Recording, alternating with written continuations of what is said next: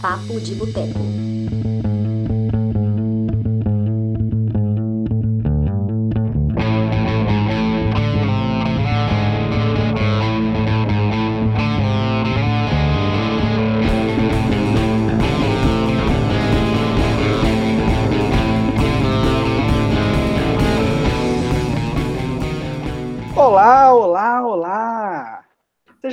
Todos bem-vindos para a edição 10 do Papo de Boteco. Hoje, falando sobre os filmes do universo Marvel. Os filmes que a gente viu ao longo desses últimos 10 anos e que já fazem parte da nossa história, fazem parte da história do cinema. E agora a gente vai fazer uma grande análise de tudo isso e discutindo, né, o que torna a Marvel tão especial. Eu sou o Túlio Dias, escritor, cofundador do Cinema de Boteco, e eu tenho aqui ao meu lado, ou quase isso, ela, nossa geminiana favorita, Dani Pacheco. Olá, boa noite a, todo, a todos. Tudo bem, Dani? Tudo bem. Dani, fiquei sabendo que você deu uma festa de aniversário nesse final de semana e eu participei dela e foi legal? Sim, foi legal. A foto foi a melhor de todas, né? Não, foi, foi, bacana. Foi pobreza a foto. Lá na festa da Dani tinha uma rede. A Dani falou: vai lá, desafio você, Túlio, vai lá, cai no chão e morri da sua cara. Eu fui, fui rodando. Aí eu quase afundei na rede, assim, né? Depois eu vi, a Dani ficou felizona, ela também foi na rede, né? Fui, eu fui na rede, é divertido. Mas parece que ela ia desabar com a gente. foi uma delícia, foi muito divertido. Agradeço aí a Dani pelo convite. Há um tempinho que eu não saí. De quebra, conheci um lugar super legal aqui em BH. Foi muito foda. E, além da Dani, a gente tem ele, nosso especialista no universo Marvel, o estudioso do Animal Planet, o grande Richard. Seja bem-vindo. Obrigado, Túlio. Obrigado, povo do Cinema de Boteco, por me receber aqui mais uma vez. Hoje a gente vai comentar da perspectiva também de um leitor de HQ, né? O que a gente espera sobre o universo Marvel. O que esperamos? Olha, Richard, me conta aqui, quantos anos você tinha em 2008? Caramba. Aqui, eu adoro fazer isso com as pessoas, as perguntas inusitadas. Ah, devia ser um, um set por aí. Um set por aí. Que neném. Não é? Ô, ô Dani, o Richard, ele é meu. A gente Um set por aí. A gente Você fala. nasceu, peraí, você nasceu em 2001? Não, então era seis. Você nasceu em 2002? Caralho, Ele nasceu depois do World Trade Center. Tem noção disso? A gente tá ficando muito velho, velho. não é? Ô, Richard, você Ô. faz a gente ficar tenso, velho. Você faz isso, Richard? Que neném, gente. Porra, doido. Mas você chegou a ver. qual- quando que você viu o primeiro filme da Marvel? O primeiro filme da Marvel foi lá pro Homem de Ferro de 2008. É, não, foi o 2008, mas você viu ele mesmo? Foi o primeirão que você viu? Foi. Ah, tipo do. MCU ou do, Não, não, não, do normal? MCU, do MCU. Hoje a gente só vai falar do MCU. Ah, foi o Homem de Ferro mesmo. Porra, do caralho, gente. Isso é brincadeiras à parte, mas é sempre muito curioso, né? Como a Dani falou, é ver né, a passagem de tempo, como as coisas são. E, porra, Richard, cara, seis anos de idade, quando o Homem de Ferro foi lançado. Olha que loucura, velho. Olha que loucura. Vamos lá, começando nosso papo, eu quero saber da Dani é, sobre essa questão, relançamento de Vingadores Ultimato, uma tentativa da Marvel de tentar quebrar o recorde do Avatar. E eu quero saber de você o seguinte: a Dani é nossa especialista né, em bilheterias, então ela é a pessoa mais indicada para falar. Dani, qual que é a importância de um filme ter esse título, ter o título de maior bilheteria da história? Bom, vai dar mais dinheiro para todo mundo, vai vender mais, porque vai vender muito mais, né? Falando, nossa, Vingadores Ultimato foi o filme maior bilheteria da história do cinema, vende muito mais e, né, massageia o ego de todo mundo que fez, né? Todo mundo vai poder falar, nossa, gente, eu estive envolvido na melhor, maior bilheteria da história. Então todo mundo ganha, um win-win para todo mundo. Porém, tipo, ele foi relançado, né? Aí não foi lançado em todos os países ainda não. Mas ano passado, ah, semana passada que foi relançamento no- nos Estados Unidos. Mas assim, ainda faltam uns, uns 23 milhões para ele passar Avatar. Eu não acho que ele vai passar Avatar. Assim, nas bilheterias, não. Pelo que ele arrecadou, assim, eu acho que assim, 23 milhões é um filme que, tipo assim, já deu, já, tá- já sabe? Eles vão ganhar dinheiro com DVD, com, com Blu-ray, já ganham dinheiro com milhões de coisas. Mas assim, na bilheteria, eu não, eu sinceramente, depois dessa relançamento dos Estados Unidos, que não foi lá essas coisas, faturou 5, 6 milhões, eu, eu não acho que ele vai ultrapassar Avatar. E mesmo se ultrapassasse, imagina como é que tá o James. Eu fico imaginando o James Cameron, que tem 10 anos, né, praticamente, que é, ele reina com Avatar, e o segundo é Titanic, que é dele também. Né? Ele, assim, precisaram lançar um puta filme de super-herói com todos os super-heróis juntos para derrubar Titanic, que foi lançado há 22 anos. E, e o Ultimato tá, tá ralando, ralando, ralando para conseguir ultrapassar é, o Avatar. Então, tipo assim, ele deve estar tipo assim, cara, eu sou muito foda. Porque eu acho que não vai ultrapassar, ele vai continuar reinando com o Avatar. É, ô, ô, Dani, e, e, um ponto, uhum. né, que é, acho muito importante falar, é que o Avatar era um filme independente. Independente no sentido que ele não tinha um universo prévio, ele não é, tinha uma mídia prévia. É um filme original. Tipo, é um original, original. Né? Não tinha nada antes, não tinha uma franquia antes, é baseado em HQ. Claro que teve influências, óbvio, mas não é um, um filme de Marvel, né? Baseado nisso, é um filme original que ele fez lá, tava no, foi no negócio que lançou o 3D, né? Todo mundo ficou, nó, 3D, que top. Então ele teve essas, esse segredo ainda, essa carta na manga, que ainda fez o filme arrecadar ainda mais dinheiro, porque o ingresso 3D é mais caro, né? Então, assim, e, e, é isso, é uma história original, sabe? Tipo assim, Titanic foi baseado em fatos reais, ok. Mas Avatar, não, foi um trem novo, um mundo novo.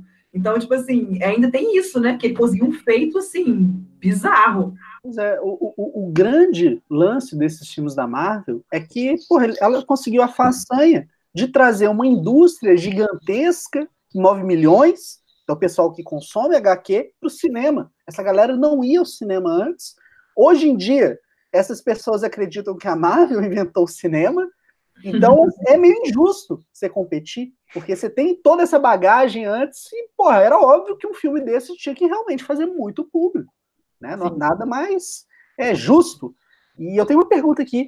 A Karen está perguntando se você, Dani, não acha que eles foram muito precipitados relançando uhum. esse filme agora, tão rápido. O que, que você acha? É, eu achei que. Ai sinceramente, eu achei que eles iam relançar mais para frente, mais, sei lá, porque agora tem Homem-Aranha, tem vários blockbusters tendo agora, é agora é o Summer lá nos Estados Unidos, né? Então tem uma porrada de blockbuster que vai ser lançado, e o povo já, já deu, sabe? Já esgotou o, o ultimato, sabe? Os, os, Vingadores. Agora o pessoal quer ver move on, vamos pro novo ciclo, ver o que, que vai acontecer. Tem outros filmes que vão lançar, tem festival. Então, tipo assim, já deu o auge. Acho que eles podiam ter esperado mais uns meses para fazer um trem mais menos desesperado para ultrapassar Avatar. E pelo visto nem adiantou, né? Porque adiantou. pelos resultados não vai ultrapassar. Mas eu queria pegar uma coisa que você falou da Marvel, que esse que foi esse público lá do, dos quadrinhos que começou o cinema, mas eu acho, eu acho que assim a Marvel conseguiu uma coisa que agora, assim, além dela ter, tipo assim, ganhado bilhões, mais de 20 bilhões de dólares com esses filmes nos últimos 11 anos, ela ainda virou assim, virou um exemplo, assim. Então, tipo assim, ela tem uma certa responsabilidade, acho que social, assim, que nos filmes dela ela vai ter que começar, ela vai começar a incluir personagens diversos, negros, igual a vez com Pantera Negra, os LGBTs que vão entrar, né, na próxima fase. Então, assim, ela, agora ela está com uma importância ainda maior. Ela meio assim, os filmes dela vão ser responsáveis por mudar muito o nosso, a nossa sociedade, assim, essa, vai incluir muitas pessoas. Então, assim, grupos sociais, né? Então, assim, a Marvel tem essa responsabilidade agora, que eles têm que tomar muito cuidado como é que eles vão fazer isso. Perfeita essa colocação, Dani. Mano, Richard, tô vendo que você quer falar alguma coisa? Ah, não, não, tô só não? escutando mesmo. Ah, não, eu tenho uma ah, pergunta. É... Pode falar. Não, mas você quer falar? O que, que você ia falar? Ah, eu ia falar que esse fracasso, tipo, meio assim, foi também por causa da repercussão que rolou na internet, porque as cenas é, pós-créditos de Ultimato vazaram e isso causou, tipo, um dano muito grande na bilheteria, porque o povo olhava e falava assim: é, eu vou assistir só por isso? Não vou, não. Não vou, não, sabe? Cara, colocação excelente está muito conectada com a pergunta que eu ia te fazer, que era exatamente o que, que você achou dessas cenas. então, a primeira cena eu entendi, porque. Eu posso falar mesmo aqui? Pode, pode falar. Galera, foda-se quem não viu a cena. Vai, vai ah, então tá bom. A primeira cena. A gente tem dois meses que o filme estreou, pode falar. Não, não, mas Ah, é, então, é, a, é, assim, não entra em spoiler do Ultimato no filme, entendeu? Mas das cenas pós-créditos, é, pode, acho que pode falar, tá tranquilo. ok, a primeira cena era uma homenagem pro ali, sabe? Tipo, ele mostrando ele nos bastidores, como foi ele gravando a última cena dele e tal, e foi só isso. A segunda cena podia ser um pós-crédito interessante, só que foi ridículo o que fizeram. Botaram uma cena do Hulk com CGI inacabado. Muito Eita. feio. Muito feio. Não, é sério, tá muito feio, tá parecendo GTA San Andreas.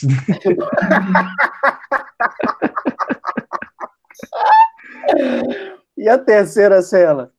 A terceira cena é ainda pior o que fizeram, porque é um spoiler de Longe do Lar. Mostram literalmente a cena de abertura do filme.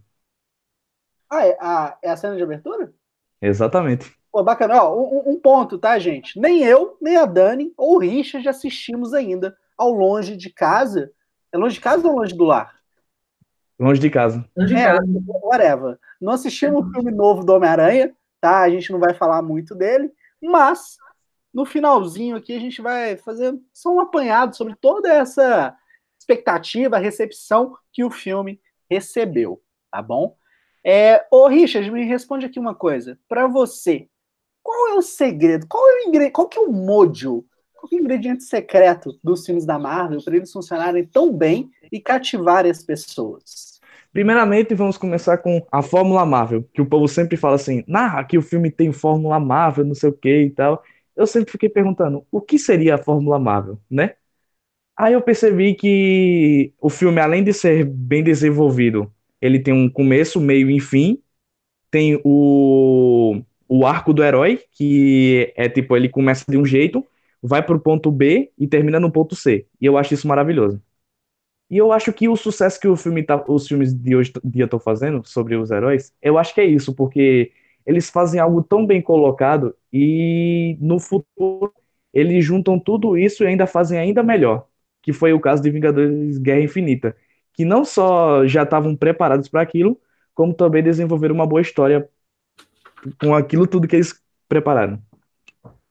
E para você, Dani, qual seria a resposta para isso? O ingrediente Então, secreto. eu separei aqui que fizeram essa pergunta para o Kevin Feige, da Marvel. Perguntaram ele no Reddit, ele participou de um, de um, de um, de um, né, de uma entrevista no Reddit. Perguntaram para ele qual que é o segredo da Marvel. Aí eu queria falar aqui o que ele falou. Ele falou duas coisas. Primeiro, ele falou assim, que aí, como o Richard conhece bem os quadrinhos, ele pode confirmar ou não. Porque como eu não conheço os quadrinhos mesmo, eu não leio quadrinho, então eu não sei se, enfim, olha só o que ele falou. Ele falou assim: é, a primeira coisa que ele falou foi respeite o, a fonte, o material original, é, contrate cineastas que tenham paixão, independente de quantos, quantos milhões que é, o último filme deles fe, é, faturou, e contrate o melhor elenco, independente do valor de mercado que os atores têm, que esses atores escolhidos têm no momento. E a outra coisa que ele falou, que ele falou mais da equipe de produção, que ele falou assim, é, ninguém, é, se, assim, que o pessoal fica falando, ah, será que o pessoal não está cansado já, já deu 11 anos, chega, né? Aí ele falou assim, olha, é, não, tem, não tem ninguém que poderia estar mais cansado disso, se realmente estivesse, que o que a, as pessoas que estão, envolvi, estão envolvidas nos filmes da Marvel, porque são pessoas que estão 24 horas por dia trabalhando nesses filmes, há 11 anos. Então, tipo assim, se tem algumas pessoas que estariam de saco cheio, seriam eles. Aí ele falou assim, olha, se essas pessoas, todos nós que estamos envolvidos nesse nesse, nem nos últimos 11 anos, né, eles estão há décadas mexendo com isso. Se eles não estão cansados, estão, estão querendo sempre achar uma coisa nova, excitante, assim, para né, mostrar ao público, se eles não estão assim, então eles acreditam que o público também não está. Os fãs também não estão. Ele falou isso. Cara, uma colocação interessante, a minha justificativa, né, para explicar o sucesso da Marvel, exatamente algo que a gente brincou aqui com o Richard. Vocês acham que a gente faz piada gratuita? De jeito nenhum. o Richard tinha seis anos de idade quando o Homem de Ferro, primeiro, foi lançado. É, olha só, agora, com 16, 17 anos, ele está vendo toda a história. Aí, o que, que eu quero dizer com isso é o seguinte: a gente tem a renovação do público, vai mudando. As crianças, antigamente, elas não tipo, viram o filme, Aí hoje, o moleque, hoje tem 5, 6 anos, vai ver os filmes, vai assim, vai mudando. Então, acho que isso é um grande fator aí que torna impossível essa fórmula se esgotar, porque sempre vai ter um público para esses filmes. É a mesma coisa, a indústria dos quadrinhos, a mesma coisa. A galera que consome hoje vai ficando velha, vai é, ficando adulto, pode, pode parar de ler. Mas vai ter um moleque, vai ter um filho desse cara que vai começar a ler. Então, é assim, eu acho irreversível, acho que é um negócio que veio para ficar, e o sucesso está muito apoiado nessa renovação, né? Uma coisa aqui que o pessoal perguntou, né, o Alexandre, cadê o nosso querido Lucas Siqueira? O Mano Lucas hoje, ele não pôde participar, infelizmente, ele me mandou uma carta bomba falando que se ele tivesse que participar dessa edição, né, falando da Marvel, ele ia vir na minha casa, quebrar uma garrafa e cortar meu pescoço. Eu falei, não, Lucas, fica de boa, não precisa vir. Então, mas aí, né, Lucas, coração S2, tamo junto. Ô, Túlio, eu queria observar, é, fazer uma observação legal dos filmes da Marvel, é que o, o MCU, né, o Universo Cinemático da Marvel, no Rotten Tomatoes, eles não têm nenhum filme, nenhum dos filmes tem crítica negativa, é Rotten. Todos estão acima de 60%. O pior filme que tem avaliação do universo cinemático da Marvel é o Thor, Mundo Sombrio, que tem 66% de aprovação. E, e, o que tem maior, a, a, melhor aprovação é o Pantera Negra, que tem quase 100%, é 97% de aprovação. Isso é um ponto interessante. Todos tiveram críticas positivas, estão com avaliação positiva no Rotten Tomatoes. E um outro dado curioso é que o, a, os filmes só começaram, tirando o Homem de Ferro 1 e 2, que foram bem de bilheteria, foram, foi só a partir de 2012, dos do Primeiros Vingadores, que foi aquele evento, né, monumental, quando foi lançado, juntando todo mundo, né, foi só a partir de Vingadores que eles realmente começaram a ter produções que, assim, todas deram certo, todas foram enorme sucesso, porque se a gente pegar o primeiro Thor, e o primeiro Capitão América, a bilheteria deles não foi mais essas coisas, não. Foi, foram bem assim, medianas para fracas. Aí só Homem de Ferro 1 e 2, que fez muito sucesso. Aí veio Vingadores, foi aquele evento que estourou, foi mais de um bilhão nas bilheterias. Aí, a partir de Vingadores, todos os filmes que foram lançados, nenhum foi mal de bilheteria. Todos, assim, foram. deram lucros gigantes. Até Homem-Formiga, que foi menor assim de bilheteria que os outros, deu um lucro enorme e foi o Homem-Formiga, que nem era um personagem tipo mega popular e tal, conhecido. Só uma curiosidade, parênteses. Não, bacana, bacana. E é... outro detalhe, Homem de Ferro 3 conseguiu tipo bastante público depois de Vingadores, porque foi, de Vingadores. foi, foi um hype muito grande e teve mais uma. Os trailer, o trailer enganou, o trailer enganou. O trailer enganou e muito na época, porque todo mundo tava ansioso para ver o mandarim, não sei o é? quê, tipo. É, aí, só que nessa época tinha uma treta com a China e tal. Aí eles falaram assim: a gente não pode usar esse vilão porque a gente ia ter que botar coisa da China, aí descartaram a ideia. Pois é, é curioso aí falar do, dessa questão do Homem de Ferro 3, que foi realmente o primeiro filme pós-Vingadores, pós-Encontro dos Heróis. E eu lembro, né? Tinha uma discussão, porra, mas por que, que o Homem de Ferro não pega o celular e liga para o Capitão América para eles acabarem com a ameaça? Então, ficou assim, ficou esse medo, era a grande questão que as pessoas colocavam. E, mano, a gente descobriu que não ia proceder, que as coisas iam funcionar muito bem, independente do Vingadores ter existido, né? Acho que tudo fluiu bem e até melhor. Hoje, na revisão, eu aprendi a gostar do Homem de Ferro 3. Confesso que eu tinha uma certa frustração com ele, mas eu aprendi a gostar, não é um filme ruim. É, realmente, o filme é bom, só que, tipo, para quem é fã, né, quando vê aquele lance lá do Mandarim, que é um, um arco muito grande pro, pro Homem de Ferro, ele é tipo, o Mandarim é um alter ego do Tony Stark. Pois é, tem, tem tanta coisa, né, para discutir sobre o Mandarim. Eu, eu acredito o seguinte, mano, eu concordo. É, quando eu assisti o filme, eu fiquei frustrado porque o Mandarim, para mim, era provavelmente o vilão da Marvel que conseguia bater ali com o Coringa, até mais, né, que o Coringa do Cavaleiro das Trevas. E na hora que tem aquela revelação, eu fiquei assim, sem chão, velho, porque, bicho, que porra é essa? Mas hoje, revendo o filme, já acompanhando esse universo todo desenvolvido, beleza.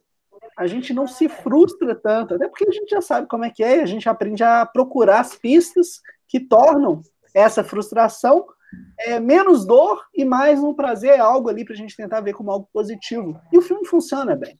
Esse é o ponto. Inclusive, um dos. Aliás, isso é coisa do Ultimato, não, não vamos falar muito do Ultimato, não lembra? Eu ia falar de uma coisa do Homem de Ferro 3 com o Ultimato, mas.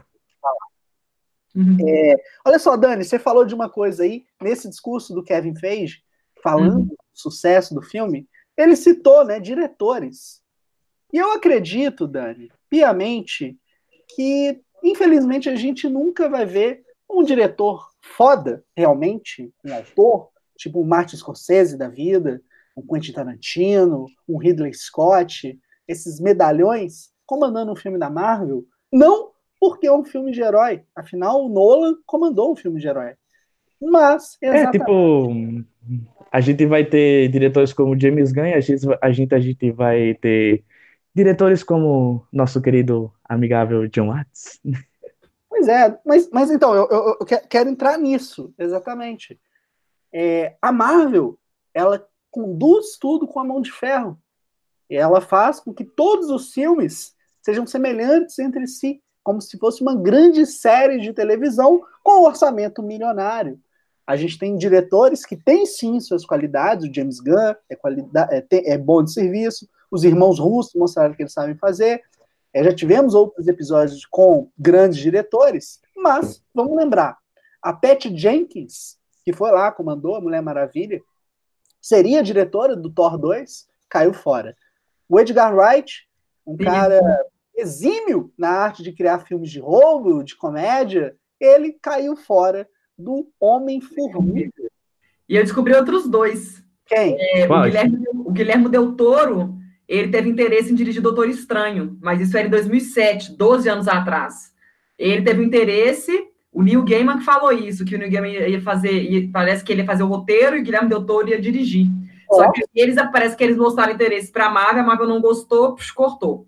E, e, a, Ava, a Ava DuVernay, ela ia dirigir Pantera Negra, e ela também caiu fora por causa de diferenças criativas. Lembro, lembro aí dela. Mas essa aí do Guilherme Del Toro eu não sabia. Eu também não, eu tava pesquisando para o podcast, eu não sabia. Eu fiquei assim, gente, não sabia. Mas isso tem 12 anos, né? Foi tipo quase 10 anos antes do filme é, Antes do Homem de Ferro, Esse que a Marvel cortou.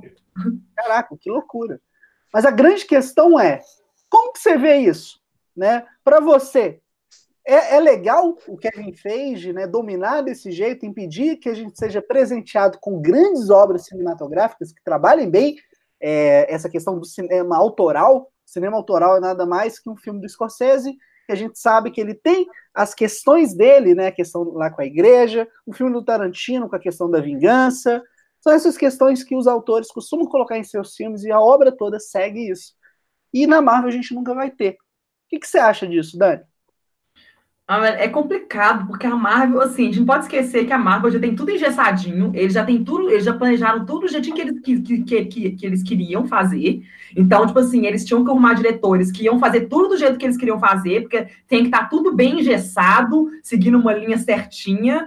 Então, se colocar um Tarantino ali no meio, vai fazer um tempo completamente diferente do que já fizeram. E eles querem, tipo assim, eles querem ganhar dinheiro. Então, eles querem, tipo assim, eles querem fazer é a forma, eles descobriram a fórmula que dá dinheiro, então eles vão continuar com essa fórmula até ela parar de dar dinheiro. Então, tipo assim, eu acho que assim, criativamente não é legal, porque é legal você ver pessoas, diretores fazendo releituras diferentes e tudo mais, mas eu entendo o que, que eles estão fazendo, assim, eu não acho legal na parte criativa, eu até entendo, assim, né, porque que uma Ava do Verde não quis continuar, o Edgar Wright e tal, por causa de diferenças criativas, que eles não iam ter essa liberdade criativa, mas eu entendo o lado da Marvel porque eles querem dinheiro e eles querem que tudo siga direitinho o que, que eles estão fazendo.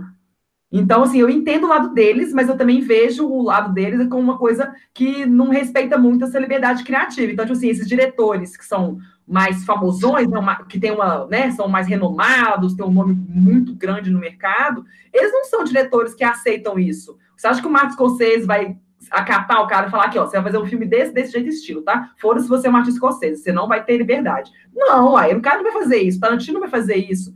A Perry Jenkins não quis fazer isso. Então, tipo assim, esses diretores, eles não querem ninguém mandando neles. Você acha que ele, o ego deles também é grande. Eles não vão querer, tipo assim, um, um produtor lá falando, olha, você vai fazer um filme assim, assim, assado. Sabe? Eu tenho certeza que o Christopher Nolan, eles deram liberdade criativa para ele. Eles não falaram para ele lá, é. Aqui, Christopher Nolan, você vai fazer o filme assim assado. Não, tanto que foi Christopher Nolan que renovou esse, os filmes de super-herói com a trilogia do Batman dele. Ele que mudou esse trem todo. Os filmes de super-herói voltaram a ficar bom por causa dele. Ele que começou essa essa revolução, revolução. aí dos filmes de, de, de super-herói, porque ele teve essa liberdade, deram liberdade para ele, e ele é um gênio, e ele transformou tudo. Vamos falar sobre liberdade de novo, Dani? Aí vamos falar de alguém que foi, de certa forma, incompreendido. O Zack Snyder recebeu liberdade da Warner, mas os filmes, é, a crítica. É... Pode falar. Será que recebeu mesmo tudo? recebeu, com certeza recebeu, bicho. Cer... Eu acho que começou a mudar. Eles foram podando ele, tanto que ele saiu do filme, da Liga da Justiça. Mas, ali no Homem de Aço, velho, ele teve. Na verdade, não. Esse lance da Liga da Justiça, eu tenho até uma explicação que foi. Ah, foi a, é, a que filha a filha dele morreu e tal. Exatamente. Mas a, a, depois do Batman vs Superman, que a Warner começou a podar. Mas por que, que ela começou a podar?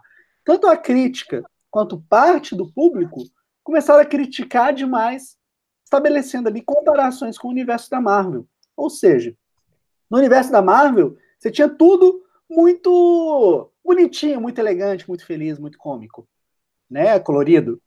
E no universo da DC, não, você tinha a pegada do Zack Snyder, que era um diretor que sempre foi meio controverso, sempre existiu gente que gosta, não gosta, eu não odeio. Mas o fato é, o cara fez uns filmes lá e fez, não fez o um filme ruim. Sabe? Você não pode virar e falar, ah, o Batman vs Superman é uma bosta. Mano, não é nem fudendo uma bosta, velho. Você fala que o filme é ruim, mano, você tem que ver filme ruim, cara. Você pode falar que você não gosta.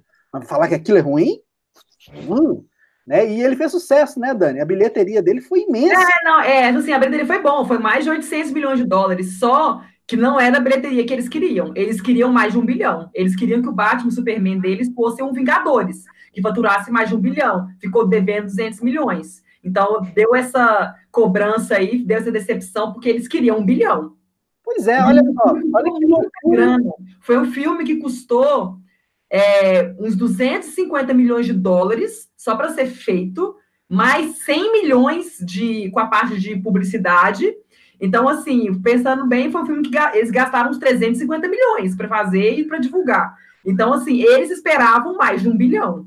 Não é que o filme fracassou, não, mas foi menos do que ele esperava. Então já caiu isso ainda mais em cima. Tipo, nosso filme não foi o que a gente esperava. A gente queria muito mais que isso. Então isso ainda pesou. É por isso que eles começaram a podar mais. Só que Liga da Justiça fracassou também. É, aí o só, ele só foi conseguir ultrapassar para che chegar perto de um bilhão. Foi com Mulher Maravilha, que surpreendeu todo mundo, que foi o primeiro filme deles, né, do universo de si, que teve críticas muito positivas. Muito o resto foi mediano para ruim chegou perto de um bilhão, e, e Aquaman, que teve crítica bem mediana, faturou mais de um bilhão. Ninguém estava esperando Aquaman faturar mais de um bilhão. Não mesmo. Pode admitir, ninguém esperava Aquaman fazer um bilhão. Ninguém. E faturou mais de um bilhão. Pois é, aí a gente tem essa discussão, né? Porra, o Batman vs Superman, o Zack Snyder foi podado porque o filme não alcançou a bilheteria que o estúdio desejava, velho. Né? Enfim, você tem alguma coisa a falar sobre essa questão, mano, Richard? Então, esse, né, esse lance de tu falar que o filme é ruim, né? Sobre, né, tu, tu acabou de dizer, ah, tipo, não é ruim e tal. Eu tenho uma, uma explicação pra isso. Conte. Que é o seguinte. Tipo, o filme, ele não é ruim em si e tal. Tipo, ele até, a gente pode dizer que ele tem uma identidade. Só que o problema foi o excesso de coisas que ele tem, porque ele tenta ser tanta coisa que não devia ser naquela hora. E é tipo o Batman contra o Superman, tipo, a gente podia só fazer um filme sobre isso. Só que não, eles, tipo, botaram Lex Luthor, botaram Mulher Maravilha, tentaram estabelecer um universo inteiro num filme só. Foi a pressa. Aí a gente não sabe até que ponto é, isso não foi tão é, imposição ali do estúdio, né? Ou se estava realmente no escopo. Parece que estava no escopo, sim, do Zack Snyder. Mas a gente não sabe da interferência, como é que foi. Mas funcionou muito bem. Eu, eu não tenho problema com o Batman Superman, velho. Eu gosto muito.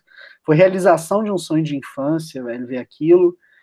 E só faltou o Arqueiro Verde, velho, sinceramente. Só faltou o Arqueiro Verde. Mas olha só, mano, Richard, me conta aqui para você quem é o verdadeiro protagonista da saga Marvel. difícil de decidir, mas, tipo, acho que nessas, nessa, em algumas fases era um Homem de Ferro, porque como ele começou aquilo tudo, então acho que ele tem um destaque a mais, sabe? E pra você, Dani, você concorda? Então, é, nessas, nessas, assim, na primeira, segunda e o finalzinho da terceira fase, né? Porque o, o Ultimato é o penúltimo filme da, da, da, terceira fase. Eu acho que o Fama de Ferro, nesse, igual a gente falou, porque ele que abriu tudo em 2008 e ele fechou com chave de ouro, salvando a porra toda. Se matou para salvar todo mundo.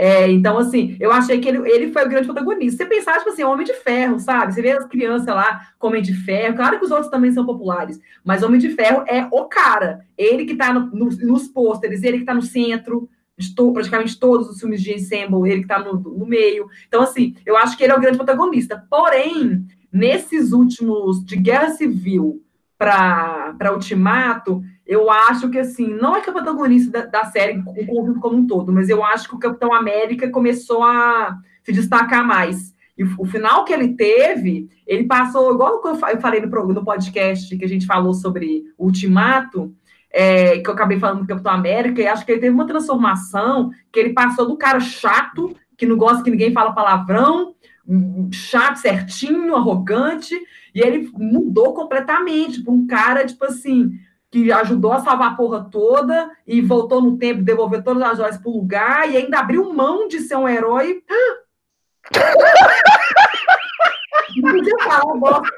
Cara, já no segundo, Dani. O segundo spoiler que você fala só nisso, mano. Ai, foi mal. Tá, deixa eu. Eu não falo spoiler mais, não. Mas eu achei a transformação do Capitão América. A transformação dele foi legal. Ele passou de um cara chato, arrogante, para um cara, sabe, sensível, que abriu, sabe, sabe, que tipo assim, que, que sensível, apaixonado. E ele, é, é, ele é legal? Ele é bonzinho. No final, eu gostei muito dele, sabe? Eu achei que ele teve do, do Guerra Civil passando por Guerra Infinita, ele tava foda, foda, foda. E lindo com aquela barba. E e, mas em Ultimato também, assim, a, ele teve lá, se aproximou do Homem de Ferro, que ele tinha muita treta. Então, assim, eu achei que foi legal. Assim, ele não é protagonista da série, mas eu acho que ele teve um destaque, ele virou um dos principais destaques depois do Homem de Ferro. Entendi. Olha, respondendo aí a pergunta, né? Geralmente eu sou o cara que faz as perguntas e não responde elas, mas eu acredito que definitivamente quando você pega o arco completo, né, do Homem de Ferro até o Ultimato, a gente vê que tudo conecta ali ao Homem de Ferro realmente. Da forma que começa, da forma como termina. Então, acredito definitivamente que se a gente tem um grande protagonista desse universo, dessas primeiras fases, é realmente é o Tony Stark, por tudo que ele representa, por tudo que ele inspira, né? Todos os personagens ali flutuando ao redor dele. É, o desenvolvimento dos Vingadores começou com ele. Então eu gosto muito disso e eu concordo com isso que a Dani falou. O Capitão América, ele provavelmente seria lá o segundo personagem mais importante, que afinal é o Capitão América. Também é um personagem com uma importância assim enorme. E a gente viu aí a partir do Ragnarok, foi do Ragnarok? É, acho que foi do Ragnarok mesmo, o crescimento aí inesperado do Thor como o personagem ganhou assim atenção Aí ah. todo mundo esperando ali, ah, o Hulk, o Hulk, o Hulk. Cara, quem ganhou atenção realmente foi o Thor. É, e eu acredito, eu já li algumas coisas, né, falando que nessa fase 4, a atenção vai estar entre a Capitã Marvel, o Thor e o Homem-Aranha. Então vamos esperar aí, ver o que vai acontecer. Tô, tô bastante curioso. Eu posso, eu tenho um jeito de comparar quem é o protagonista nesse filme. Hum. É só pegar o mesmo jeito de Senhor dos Anéis, que a gente tem um monte de personagens que aparecem no mesmo filme e acabam as sagas deles também no terceiro. Só que a gente tem dois principais. Ou seja, o Capitão América pode, o Homem de Ferro pode ser o Sam, já que começa tudo com ele, e a segunda parte que não só começa como também termina, pode ser o Capitão América. Mas olha só, no caso do Senhor dos Anéis, eu acho que não tem discussão alguma que o protagonista é o Frodo, velho. Exato. É, por quê? Como que você costuma definir quem é o protagonista num filme? Primeiro, se você tem narração e a narração é feita por esse personagem. Esse é o primeiro ponto. Segundo ponto, é a conexão da história com a vida desse personagem. É quanto esse personagem influencia outros personagens ao redor dele e a história, sabe? É, no caso do Homem de Ferro, é exatamente o ponto. Começou com ele, e por tudo que o Ultimato apresenta, é, tá ali, tem, tem essa rima, né? Do começo e do final aí. E não só em Ultimato, como também em Capitão América Guerra Civil, que por causa dele muitos heróis foram presos e os outros filmes foram, tipo, é, consequências por causa deles. Exato, o Homem-Aranha, perto de casa, a participação que ele tem, né? As coisas vão, vão fluindo e eu acho isso muito, muito bacana. É, já que a gente falou de protagonista, quero saber, Dani, me conta, quem é o melhor vilão dos filmes da Marvel para você? Ah, então. É, vamos lá. Eu Olha a empolgação dela, gente. Eu senti que ela é? empolgou. É empolgação, ela curtiu a pergunta. Ah, eu separei aqui os que eu mais gostei. São vários, tá? É... O Thanos, é claro. Eu gostei do Thanos, não, porque eu tenho uma tendência a não gostar desses vilões que não são vocês sabem que eu não gosto muito de animação, né? Então eu não gosto muito desses vilões que são tipo ETs, sei lá, fora extraterrestres, são, sabe, tem uns, os, não são humanos, seres humanos igual a gente. Não tem a nossa feição, né? As nossas feições. É, mas o que eu gostei do Thanos é que eles humanizaram ele muito. Eu gosto quando humanizam os vilões, que eles são seres, assim, eles também têm os medos deles, né? Enfim. O Thanos eu gostei por causa da forma que ele foi muito desenvolvido. Tipo assim, você consegue entender por que, que ele faz aquilo. Não é que você tem que concordar, você não concorda com ele. Lógico, mas você entende que assim, que ele Olha quer. que tem gente que concorda, hein? Credo. Mas assim, é... mas você consegue entender, tipo assim, que ele, ele sabe que ele vê que não vai dar conta e ele a, a, forma que ele vê de evitar que vire um caos e dê merda é dizimando metade. Claro que isso é loucura, mas você consegue entender. Ele, ele tem uns diálogos lá na, nos filmes que você consegue entender o raciocínio dele, você consegue pelo menos compreender a visão dele. Você não tem nem, nem vai concordar com um lunático não, mas sabe, você entende, você consegue entender o que eu quis dizer? Você consegue Sim. ele dá uns argumentos dele. É, não que sejam, né, enfim. É, eu gostei muito do Loki pela diversão, porque ele é engraçado. Mas o teor, o teor cômico dele, o Tom Hiddleston é ótimo na pele do Loki. Foi uma sensação, né? É, o Tom Hiddleston como Loki. É, eu gostei também muito do Soldado Invernal no Capitão América. Ele foi um ótimo vilão nesse filme. É, eu amei o Zemo em Guerra Civil que é o Daniel Bru, que eu amo Daniel Bru, lindo tio, geminiano também. É, mas enfim, é, gostei muito dele porque ele, ele, é, sabe, ele é um cara, ele é uma pessoa, tipo você e o Richard, que fez os Vingadores brigarem entre si, sabe? É um cara que ele foi afetado lá pelo que aconteceu na, guerra, na, na era de Ultron, né? Perdeu a família por causa daquela coisa loucura que eles fizeram lá em Varsóvia, né? É, perdeu a família e quis se vingar dos caras e ele conseguiu se vingar fazer os caras brigarem entre si, as mulheres brigarem entre si. Um ser humano, sabe? Um cara lá que causou aquele caos, assim, já tava à beira, né? Mas ele que fez foi a gota d'água, sabe? E achei um personagem muito legal. Queria ter visto ele de novo na, no universo Marvel. E eu gostei muito também do. Como é que chama o vilão do Pantera Negra? Killmonger. Ah, é Michael B. Jordan. É um também que é bem humanizado, você conhece a história dele de vida, você vê que ele também teve lá foi uma criança que tinha tudo para ser uma pessoa muito boa, com ótimo potencial, e aconteceu coisas ruins que levaram ele para o lado, lado negro, da, lado, lado obscuro, escuro da força, obscuro, é, né? Enfim, sombrio da força, né? Se a gente fosse dizer Star Wars, né? Então, um meio do Anakin, enfim, entre aspas. É, eu gostei muito do personagem dele, ele foi um ótimo vilão, o Michael B. Jordan. É, e eu também eu gostei, assim, mas é menos, né? Nesse nível, não. Eu gostei muito do, do vilão do Doutor Estranho. O Caecilius, escrevi aqui. Aham. É, mas o, o Mads Mikkelsen é um ator fenomenal. Mads Mikkelsen é um nosso príncipe dinamarquês maravilhoso. Príncipe dinamarquês. Mano, Richard, pra você. você peraí, Dani, você quer falar mais alguma coisa? Não, não, falei isso. Só isso aí. Mano, Richard, pra você, qual é o, o vilão ou os vilões que você gosta mais?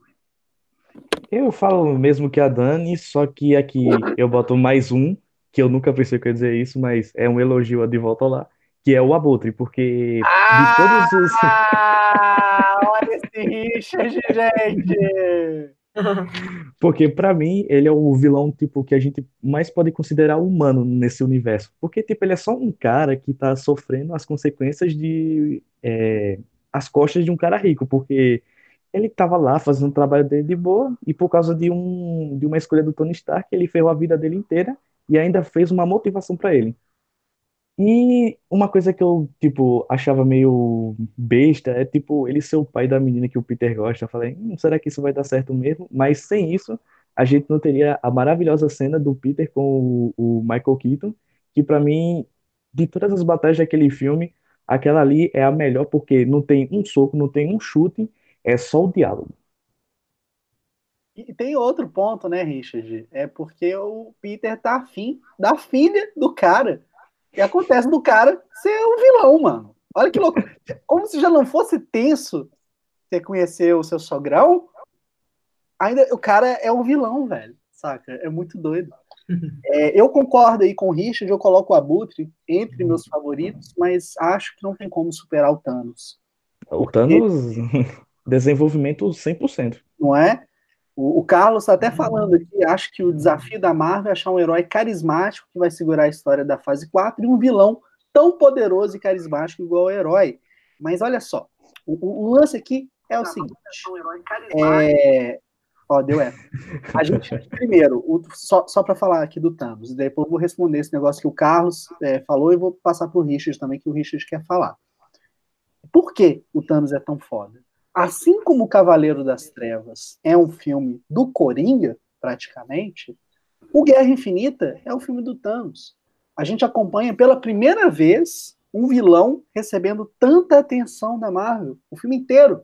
A gente vê a jornada dele, a busca para encontrar né, todas as gemas do infinito.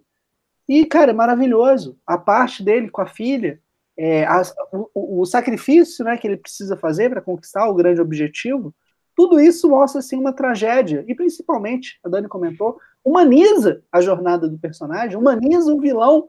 A gente entende o propósito dele, mesmo que a maioria de nós, né, vamos torcer, não concorde, mas a gente entende o que, que ele quer. A gente vê que ele quer fazer a coisa certa, mas do jeito errado. É, as intenções são boas, mas ele é louco, entendeu? Então, eu gosto muito disso. E respondendo ao Carlos, é, eu não sei se eu gostaria de ver um vilão mais poderoso que o Thanos agora.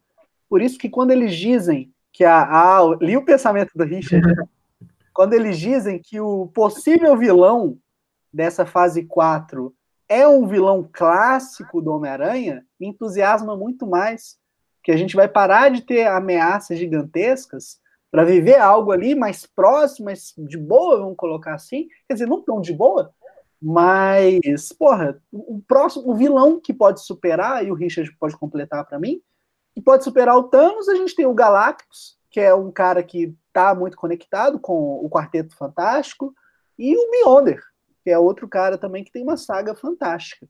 É, e, e, tipo, a gente pode. Para essa próxima fase, a gente pode botar o Korg, que é um vilão clássico e que dá muito trabalho para os Vingadores também.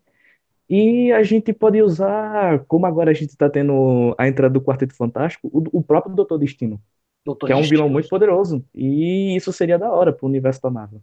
Sim. E, e tem outra, né, o, Richard? Tem os Skrulls, que foram apresentados na Capitã Marvel, e teoricamente sobrou um. Né? Não sei se você reparou se eu contei errado, mas sobrou um Skrull ali no Capitã Marvel, a gente não sabe qual é o destino dele. Dizem que é o Nicholas, é, Nicholas, não, olha só, gente, que é o Nick Fury, que o Nick Fury, ele, eu fiquei íntimo dele, o, o Nick Fury, ele fala no filme, se eu não me engano, ele fala no Capitão Marvel, um segredo sobre ele, que ele não gosta de comer o pão é, em formato triangular, ele não consegue, mas o Era de Ultron, eu acho que ele aparece comendo um pão cortado, então assim, vamos ver, vamos falar, mano, Richard. Então, eu não vou falar, mas eu já sei a resposta sobre isso. O quê? Não, você vai falar, você começou, ué? É spoiler, eu não posso contar de jeito nenhum. Ah, não, tá no Homem-Aranha agora? É a cena pós-crédito. Ah, é tá, ah, não, é... Você já viu a cena pós-crédito? Sem ver o filme? O Richard é doido. É, por favor, do nada. Graça. Não, Richard, não. A gente não disseram, quer. Disseram que. Não, Richard, para. para. Relaxa, eu não vou falar com respira, spoiler. Respira. Conta até 5, conta até 10. Polichinelo, polichinelo. então, é, não tem, tipo, nada a ver com o filme, mas tem a ver com o universo. Então, só isso mesmo. Porra, boa. E responda a pergunta do Túlio. É, olha só, o Richard foi muito Silvio Santos agora. É porque tem esse filme, é muito bom, eu não vi ainda. Mas... Sensacional. Eu não disse que é muito bom, eu disse que a cena pós-crédito responde a pergunta. Eu fiz várias perguntas, né? E ninguém vai ficar assim. É, vamos lá, vocês têm mais alguma colocação para fazer antes daqui dos top pessoais de cada um? O Carlos comentou aqui no, no falando de um tal de Adam Warnock. Quem que é esse? Eu não conheço. É o Warnock. Pode falar, mano, Richard. Ah, não, pode falar. Não, não, do Adam Warlock. Eu não, só... é o Carlos comentou aqui no nosso nossa live perguntando quem é, sugerindo esse, esse vilão. Eu não conheço quem que é. É o Adam então, Warlock, ele aparece no Warlock é meio que complicado, sabe, de botar agora na Marvel e eu não sei como introduziriam ele porque ele é ambos vilão e ele é ambos herói. Tem, tipo, tem fases que ele é herói, tem fases que ele tem um alter ego, que também poderia ser um bom vilão para a próxima fase. E eu acho que seria muito complicado, mas como tá nas mãos do Kevin Feige e da Marvel, eu não duvido nada que vão acertar, né? Mas esse personagem é de qual é, super-herói? Ele faz parte de todos os heróis, tipo... Todos? Ah, tá. Ele é tipo um Thanos. Ele, ele é o guarda de todas as joias do, do infinito depois que vence o Thanos. Ah... Existe um boato, Dani, você vai gostar disso, que o Zac Efron pode interpretar ele. O aí é novinho? Cara, não tenho a menor ideia do que, que eles vão fazer, velho, mas eu ouvi. O Zac Efron é novo, gente. É, tem... é, bota uma peruca no, no, no Zac Efron. Pois é. Mas o Adam Warlock, talvez ele apareça no Guardiões da Galáxia 3, né? É. Então. Vai saber. Apesar de, né, mano? É... Nossa, ah, velho, como que fala disso sem dar spoiler de Ultimato, né, mano? Que bosta. Olha só, devido a algum dos fatores do, do Ultimato, me torna um pouco improvável a ideia que a tia do Guardiões da Galáxia 2 ainda queira se vingar. Deu para entender? Só pra é, galera que viu o filme. Pra galera que não viu o filme, não vai entender porra nenhuma. De não. Você não entendeu, Dani? Eu entendi, eu entendi. Então, acho que Vamos ver como que esse personagem vai ser introduzido, mas o fato é ele tá na cena pós-créditos do Guardiões da Galáxia 2. Tá bom? É... Dani, me conta. Quais são seus filmes favoritos desse universo maravilhoso da Marvel? Então, é... vamos lá. É, são, né, só para relembrar, né, que são 23 filmes. é muito filme. Eu fiz transmissão de todos. Quê? Eu fiz transmissão de todos. É.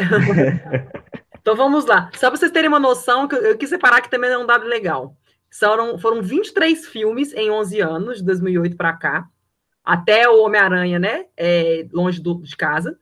É, a Marvel e a Disney gastaram mais, 4 bilhões, mais de 4 bilhões e 4 bilhões e meio de dólares de, com todos esses filmes, só com orçamento, o orçamento de todos esses filmes, esses filmes se juntar, dá 4 bilhões e meio e eles arrecadaram juntos mais de 21 bilhões. Nossa. É muita grana. Esse ROI é bom. Não, isso aí é 21 bilhões só com bilheteria. Não estou contando venda de DVD, camiseta, blá, sei lá, que eles têm tudo, né? É muito dinheiro, gente, é muito dinheiro. Por isso que a gente dá, é por isso que eu repito, né? O Kevin Feige quer tudo engessadinho, certinho, sem dar tantas liberdades criativas para não fuder os trem todo. É, enfim, então vamos lá, os que eu mais gostei. Eu tenho dificuldade, né? O Túlio pediu fazer um top 5.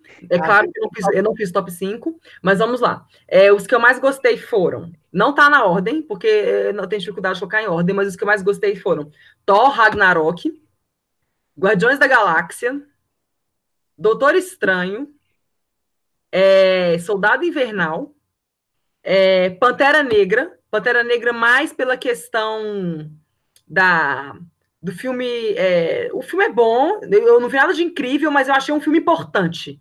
Foi importante por questão de, né, de diversidade, de, né, de inclusão. A, também a fotografia é linda, a trilha sonora é linda, a figurina é linda. Então, tipo assim, mais assim, mais a importância dele para a nossa sociedade como um todo. Também foi o primeiro, se não me engano, foi o primeiro filme de super-herói indicado ao melhor filme.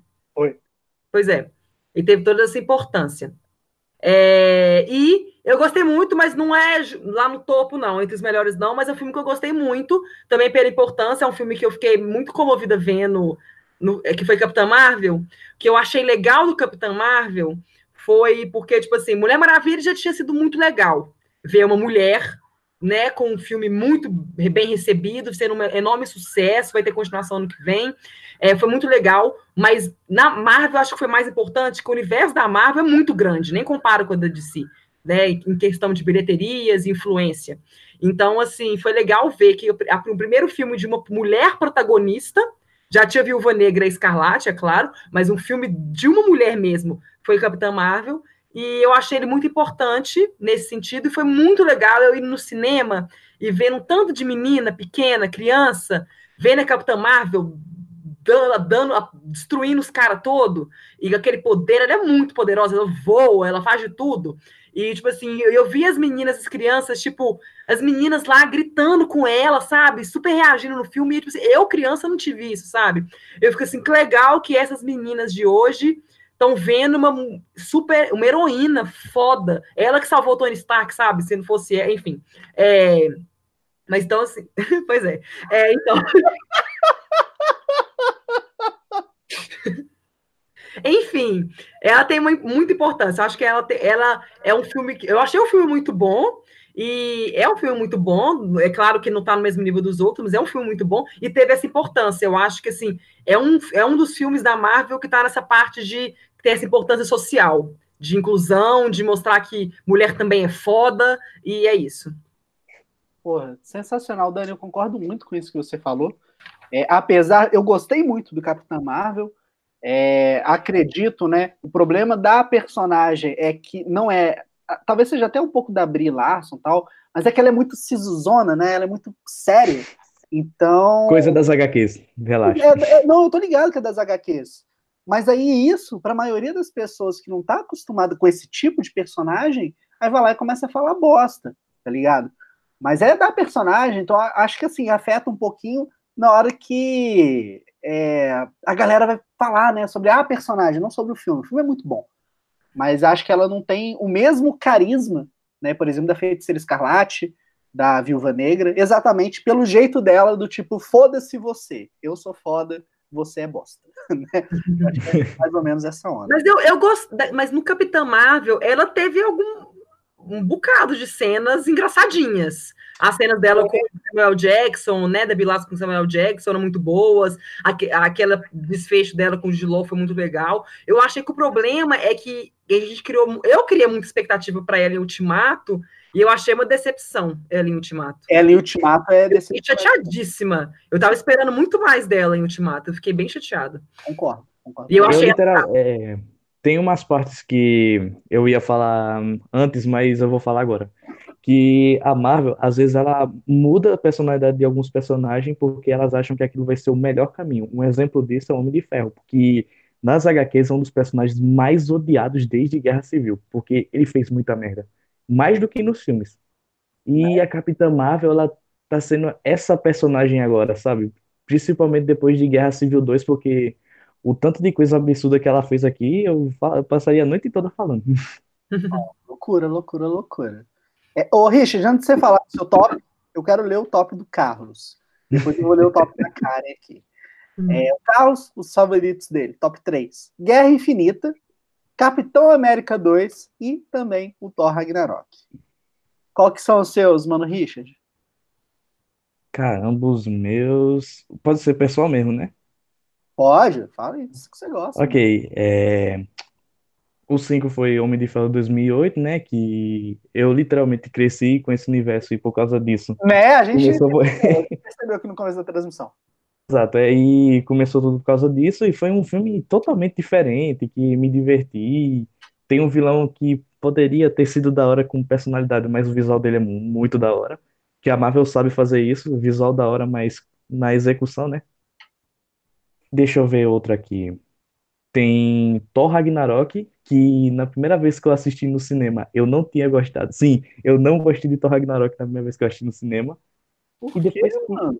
Ah, tipo, sabe aquele lance das piadas? Eu fiquei achando que era too much, too much jokes. É, mudou assim radicalmente a pegada do Thor, né? Mas, tipo assim, melhorou, tipo, melhorou muito comparado aos outros dois. Só que eu achei que tinha sido muita comédia, e na hora que era pra ser, tipo, aquele hype, sabe? Na hora que era pra ser o peso do cargo dramático da vida do Thor, eu não senti, sabe, muito essa, esse peso. Aí, quando eu fui reassistir, eu comecei a entender melhor e tal, aí eu curti. Entendi. Em terceiro lugar, eu boto Pantera Negra, que foi um, um revo- uma revolução no filme de super-herói, que, porque além de ser um filme de super-herói, é um filme que gera discussão, né? Que tem coisas sobre racismo, diversidade, essas coisas. E foi bem executado. Por isso que, como a Dani falou, é um dos filmes mais é, elevados de Rotten Tomatoes, mesmo alguns efeitos tendo um problema aqui, tem uns fu- uns furos de roteiro ali, mas ganhou uma nota muito grande por causa disso. Em segundo lugar, pode ser dois filmes? Ou Pode. pode ser só um? Então, é... Não. Será que eu boto mesmo?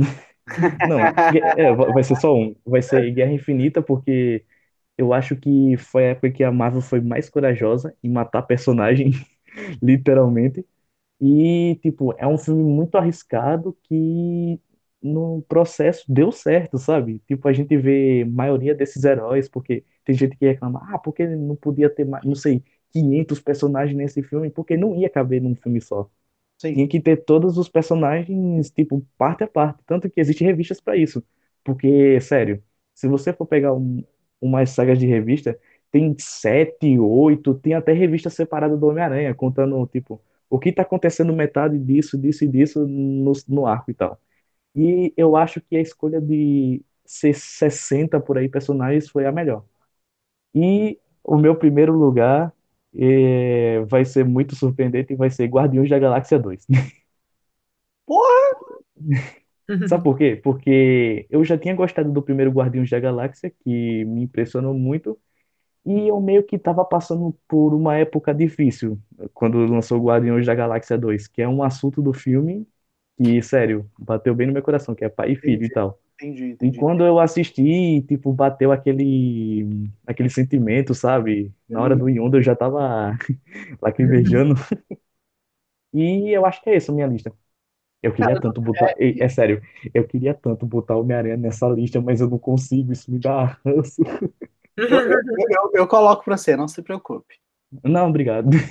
É, tipo assim, isso que o Richard falou, gente, é algo que sempre gosto de repetir aqui. É o cinema, muitas vezes, eu falo, né, nas transmissões lá do 365 filmes em um ano, e o cinema é uma forma de terapia. O cinema é um reflexo nosso, é como a gente consegue ver é, histórias, né, que lembram a nossa vida, e a gente aprende com isso. Então, muitas vezes a gente gosta ou desgosta de um filme exatamente pelos temas que eles abordam. E a forma como isso é, impacta na gente é, cara, magnífica, assim, eu acho fascinante. Acho maravilhoso. Mas vamos lá, deixa eu ler aqui o top da Karen. Karen mandou um top 6, ela é geminiana também. O Endgame, Vingadores original, Capitão América Soldado Invernal, Guerra Infinita, Thor Ragnarok e Capitã Marvel. Ah, e sobre o comentário dela aqui da Karen, que ele viu o seu planeta dele destruído, eu entendi, tipo, depois de assistir pela segunda vez, porque era tanta piada, mas tanta piada, que quando eu tava na cadeira do cinema, quando o planeta dele foi destruído, eu tava, tá, e daí? Era tipo isso. Ah, mas a luta do Thor com o Hulk, cara, já Ah, nossa, eu acho doido. eu vou falar, eu tava esperando mais, eu tava esperando mais da batalha do Hulk contra o Thor. Sério, velho? Sério, porque não só em HQ, como em animação e tal. E outro detalhe que eu ia falar, Ah, tu falou no início que se o Kevin Feige estava fazendo direito, certo? hum, Eu, eu acho com certeza que a escolha da Marvel, tipo, de ser o Kevin Feige, é perfeita, porque se tu pesquisar no Google todos os filmes que ele tá feito, todos os filmes de herói, não só os filmes de herói, como animação e tal, o Kevin Feige tem um dedinho ali, sabe? E eu acho que ele ajuda muito, entende? Ô, Richard, eu tenho uma pergunta para você. Como Hum. nosso especialista aqui em quadrinhos, o que, que você achou do Planeta Hulk deixar de ser um filme inteiro para ser parte do Thor Ragnarok? Eu achei um arco bem desenvolvido, que, na minha opinião, baixou muito meu hype, só que eu entendi porque estavam, tipo, era muita coisa para ser elaborada antes de Ultimato, né? Porque depois de Thor Ragnarok a gente teve Pantera Negra e Ultimato. E se fosse feito um filme do Planeta Hulk, eu acho que ia meio que bagunçar a cronologia, entende? Porque ia ter o lance do Professor Hulk e tal. Só que antes do Professor Hulk tem que fazer o Hulk casar com uma personagem e, tipo, ele não tinha conhecido essa personagem direito. Não ia dar muita coisa para um filme só, entende? Entendi. Só que, tirando esse arco, eu acho que fizeram uma coisa muito pior, que é botar a história do Professor Hulk. Porque, tipo, mesmo muita gente admirando, sabe? E até quando foi anunciado, eu fiquei, será que isso vai dar certo mesmo? E foi como eu previ. Meio que diminuíram a importância do personagem. Ele é só um personagem inteligente que tá por ali. Ele só fez o lance lá, né? E meio que foi só isso, Entendi. o arco dele. Não, legal. Bom, meu top 5, tá bom? Vou começar do começo, porque eu não anotei esse top 5. Primeiro lugar, Capitão América, Soldado Invernal. E é curioso eu falar isso, porque, mano, eu aprendi a gostar do Capitão América. Eu sempre achei ele um, o traseiro. Hoje, né, inclusive, 4 de julho, é o dia do traseiro norte-americano. Então, parabéns, bom dia do Capitão América. Eu aprendi a gostar do, do personagem. E o Soldado Invernal, é, por conter né, tanto elemento ali de ação, espionagem, e, óbvio, o vilão vivido pelo Robert Redford, eu acho assim incrível, incrível, gosto muito. Segundo lugar vai ser o Vingadores, o primeiro Vingadores, porque eu já falei isso na transmissão dele. É um filme, mano, que tem o mesmo impacto pra mim que o Curtindo a Vida Doidado. Eu consigo ver Vingadores todos os dias. É, se você virar pra mim e falar, "Ah, vamos ver Vingadores, vão. Aí se a Dani chega aqui, vamos ver Vingadores? Cara, eu assisto de novo, sabe? No mesmo dia. Por quê? Porque ele é um filme muito divertido, cara. A gente, cara, é- eu não sei explicar o que aquele filme tem, mas é o tipo de coisa que se estiver passando na televisão a gente para e vê. Então eu acho isso muito legal. Terceiro lugar, Homem-Aranha de volta para casa. Abraço, tchau. Porque, mano, é o Homem-Aranha, é o Peter Parker ali, de um jeitinho especial que eu sempre quis ver. Funciona maravilhosamente bem para mim. Você tem o Michael Keaton vivendo o Abutre, que, cara, depois do Thanos, é meu vilão favorito mesmo. Achei foda. É o filme do Homem-Aranha que eu queria. É mesmo, né? Entendendo, né? O Richard já fal- fez. É um filme que eu não queria de jeito. É, a gente, a gente entende. né, Mas aí, em quarto lugar, eu não tenho a menor ideia, mas eu vou colocar o Thor Ragnarok, exatamente por ser essa surpresa que a Dani falou. É um filme que faz a gente rir o tempo inteiro, tem essa batalha do Hulk com o Thor, que eu gosto. E, cara, o Taika Waititi talvez seja uma grande exceção de um diretor que conseguiu colocar o estilo dele zoado, mas adaptando ao que a Marvel pede. Porque ele transformou o Thor Ragnarok em um filme do Guardiões da Galáxia, praticamente, com glitter, tá ligado? Então eu achei isso muito formidável, O incrível. filme colorido e a trilha sonora me lembrou muito de Tron. Tron, exatamente, Sensacional. exatamente.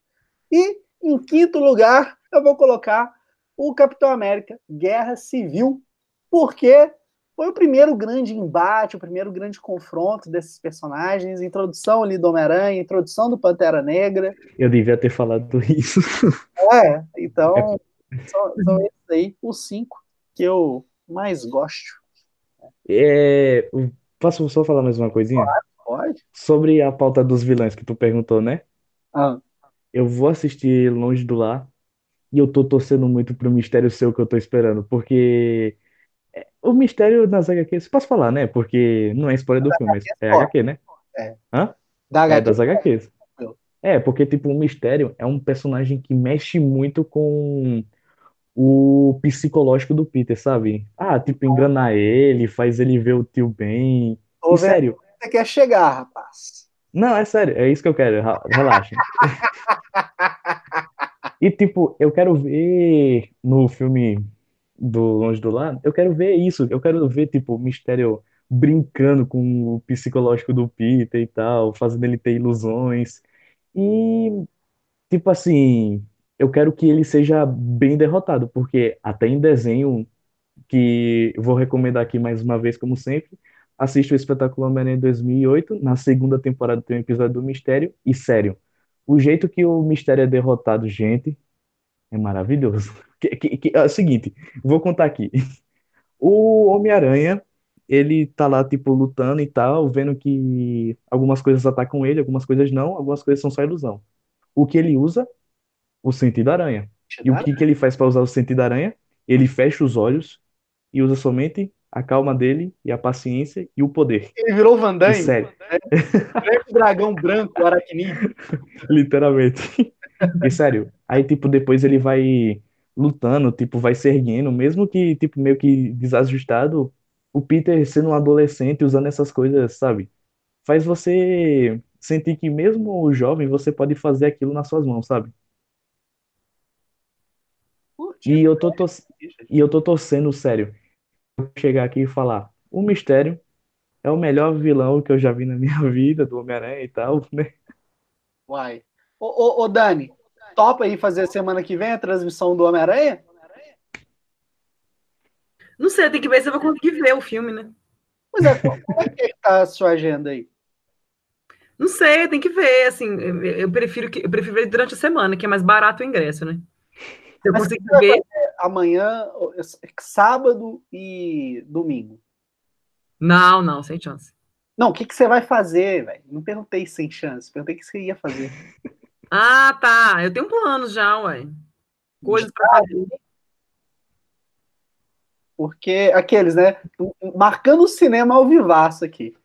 Mas não, vamos, vamos combinar isso em off, que de repente a uhum. gente tem que tocar o terror. Porque tem um cartãozinho da Cinearte, né, velho?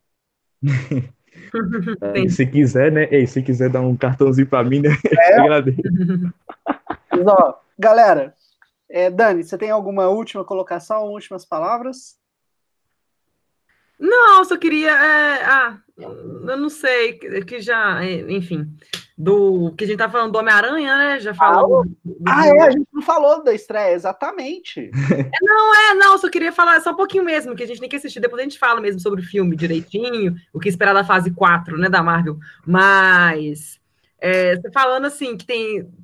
O filme foi muito bem recebido, ele tá com praticamente a mesma avaliação do. Pantera, do de volta para cá, é, de volta ao lar. Uhum. Então, assim, foi muito bem recebido. Então, e como é, mais um detalhe, e o público dessa vez aumentou, né? Porque eu já estava esperando isso. Ah, como, que, como assim? A nota é, de volta lá estava 88% o público, e agora o 2 está 97%. Ah, tá, do público, entendi. É porque eu tenho, eu tenho costume de olhar só do, dos críticos. Ah, é, tá praticamente igual. É, mas, assim, todo mundo tá falando das cenas pós-créditos, né? São duas. Muita gente tá falando, o Hit já, o Hit já sabe, que não, enfim. É... Quando chegar na live, eu vou dar minha opinião. Mas tem muita gente que tá, tipo assim, pasma, tá tipo assim, what the fuck is happening, né? É... E uma coisa, assim, que, é, que são expectativas, né? É, é, da, dessa fase 4, né? Que vai começar, né? Em breve é, que tem as expectativas, né, de que o, é, o, Kevin Feige já falou, o Tom Holland também reforçou agora durante a, a divulgação do, do de volta de longe de, do lar, de que eles esperam, eles querem realmente introduzir personagens LGBTs, então parece que nessa fase 4 vamos ter protagonistas LGBTs, não sei quem, tem gente que acha que vai ser nos Eternos, tem gente que acha que pode ser Capitã Marvel e a Valkyria, sei lá, né, a gente não sabe, mas a gente sabe que vai ter. Não sabemos quem e quando, mas vai ter. Uhum. É, e uma outra coisa que é ligada ao Homem-Aranha, né? Que tem, não tem nada confirmado, nem nada falando de negociações, mas já saiu na imprensa, especialmente na América, é, nos Estados Unidos, que a Shailene Woodley está sendo cotada, que a Marvel quer ela, para fazer a Mulher-Aranha no, no, no Homem-Aranha 3, no próximo filme, que é continuação desse, né? É, desse não, né? Enfim, não sei como é que vai ser a ordem cronológica dessa fa da fase 4. Mas no terceiro filme do Homem-Aranha solo, ela, a Shailene Woodley seria a Mulher-Aranha. E é uma, engraçado, né? Porque a Shailene Woodley ela seria Mary Jane na franquia do Andrew Garfield. Ela chegou a gravar cenas que ela iria aparecer no segundo filme, né? Que foi o último, né? Com Andrew Garfield, mas eles decidiram não colocar ela e deixar ela para aparecer só no terceiro filme. Ah, como a franquia deu tudo errado, o segundo filme foi um fracasso, eles cortaram, aí ela nunca mais nunca apareceu como Mary Jane. Então ela seria agora voltaria para o universo do Homem-Aranha, mas no universo cinemático da Marvel, e como a Mulher-Aranha, que é uma outra personagem, né? Mary Jane, obviamente. É, então é só uma. Né, vamos ver se esses rumores aí que, tá, que saíram na imprensa lá, né, mundial realmente são verdade. A Shelley Woodley vai, né, vai fazer a Mulher-Aranha. Para mim, é, para mim isso meio que eu achei meio complicado, sabe? Porque eu não vejo a Shailene Woodley nesse universo, sabe? Por, pelos filmes que ela vai seguindo fazendo. Eu veria ela mesmo assim, tipo, no espetáculo Homem-Aranha, fazendo a Mulher-Aranha, é claro. Mas nesse universo, eu acho que seria melhor começar primeiro com a Gwen Stacy, né? Que ia também dar como Gwen-Aranha, né? Que teve o sucesso de Aranha-Verso e tal. E eu acho que a atriz perfeita para isso que a Shailene Woodley já é meio um pouquinho meio velha, né, para esse filme.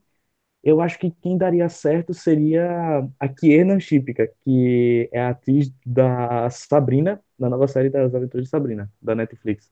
Ia combinar total, porque ela tem aquele charme adolescente, sabe? Que esse filme do Homem-Aranha tá tentando botar. Uhum. Ah, eu gosto muito da, da Charlene.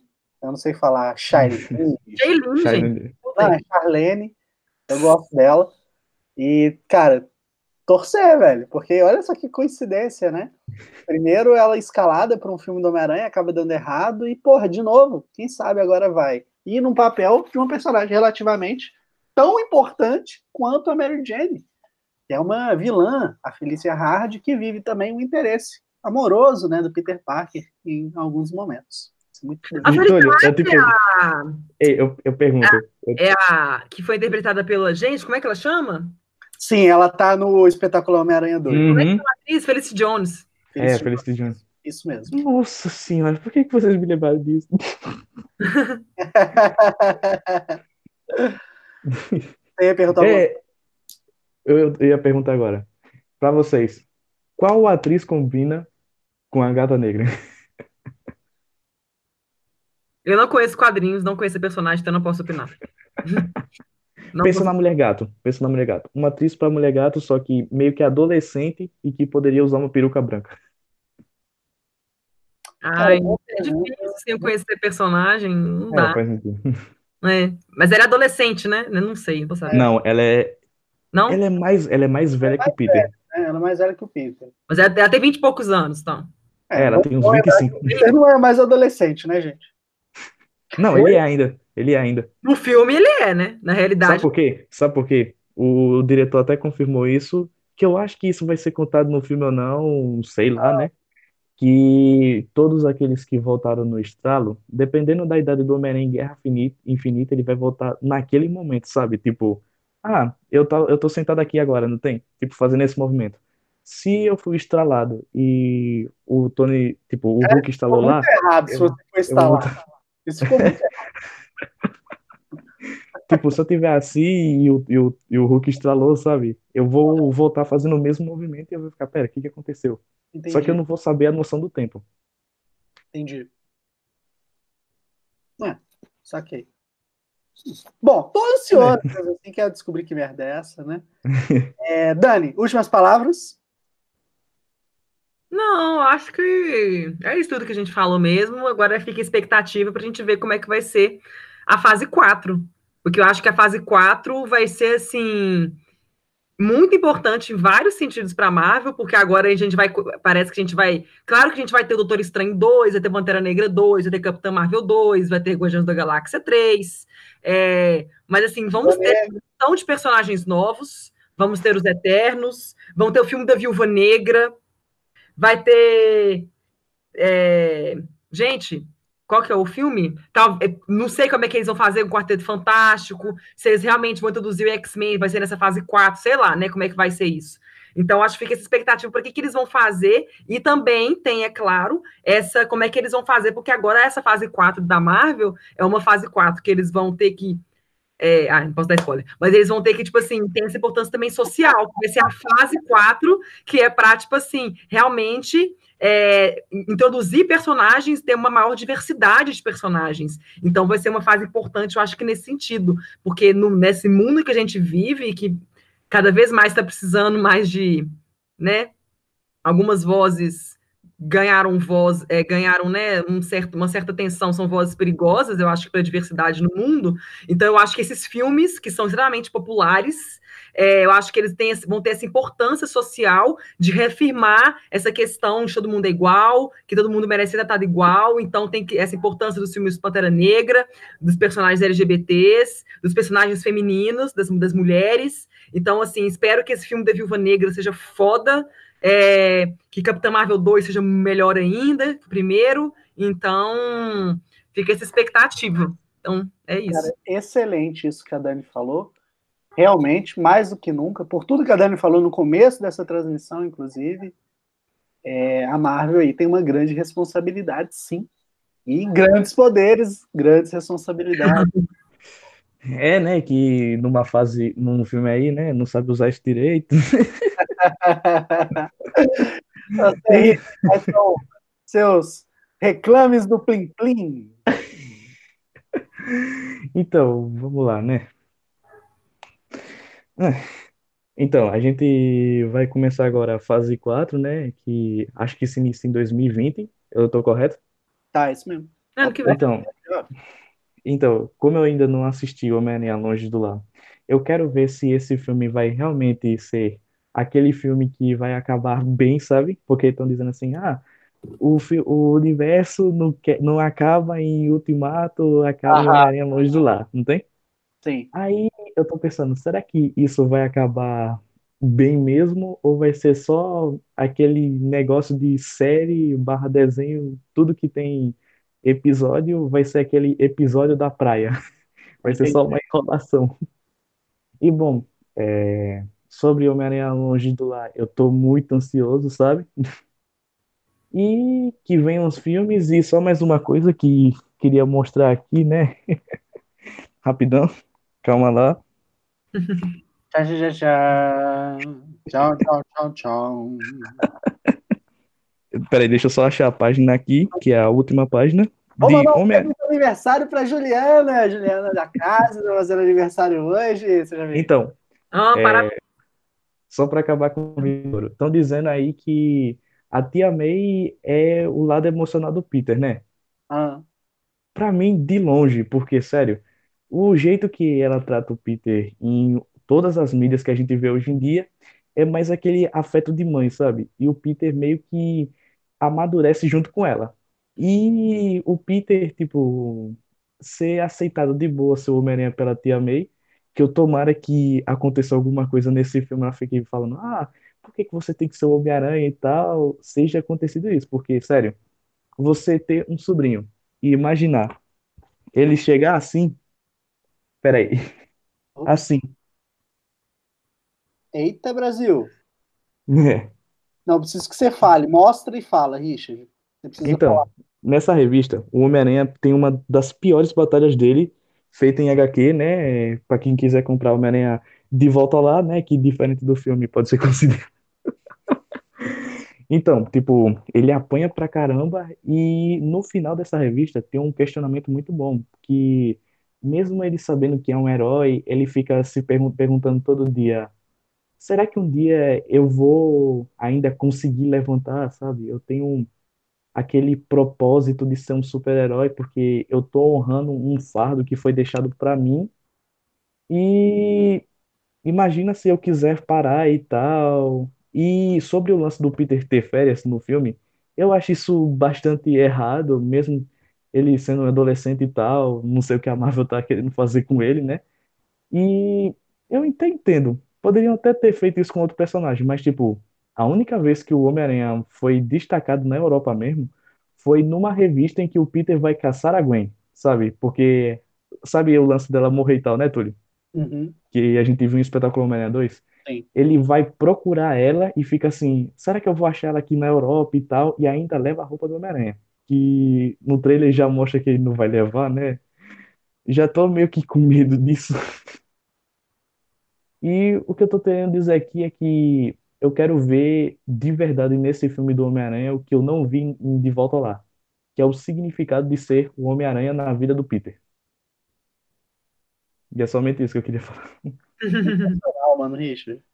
Gente, quero fazer aqui realmente um agradecimento especial, né, a Dani e o Richard por terem participado aqui dessa edição, décima edição do nosso Papo de Boteco, nosso vídeo podcast.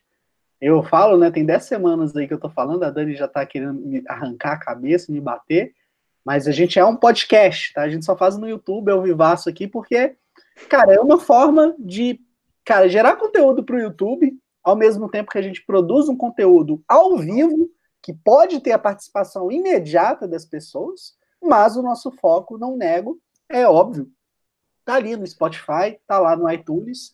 É, acho que a gente já começou, não sei se a Dani chegou a conversar com o João, se o João chegou a falar alguma coisa com ela, chegou?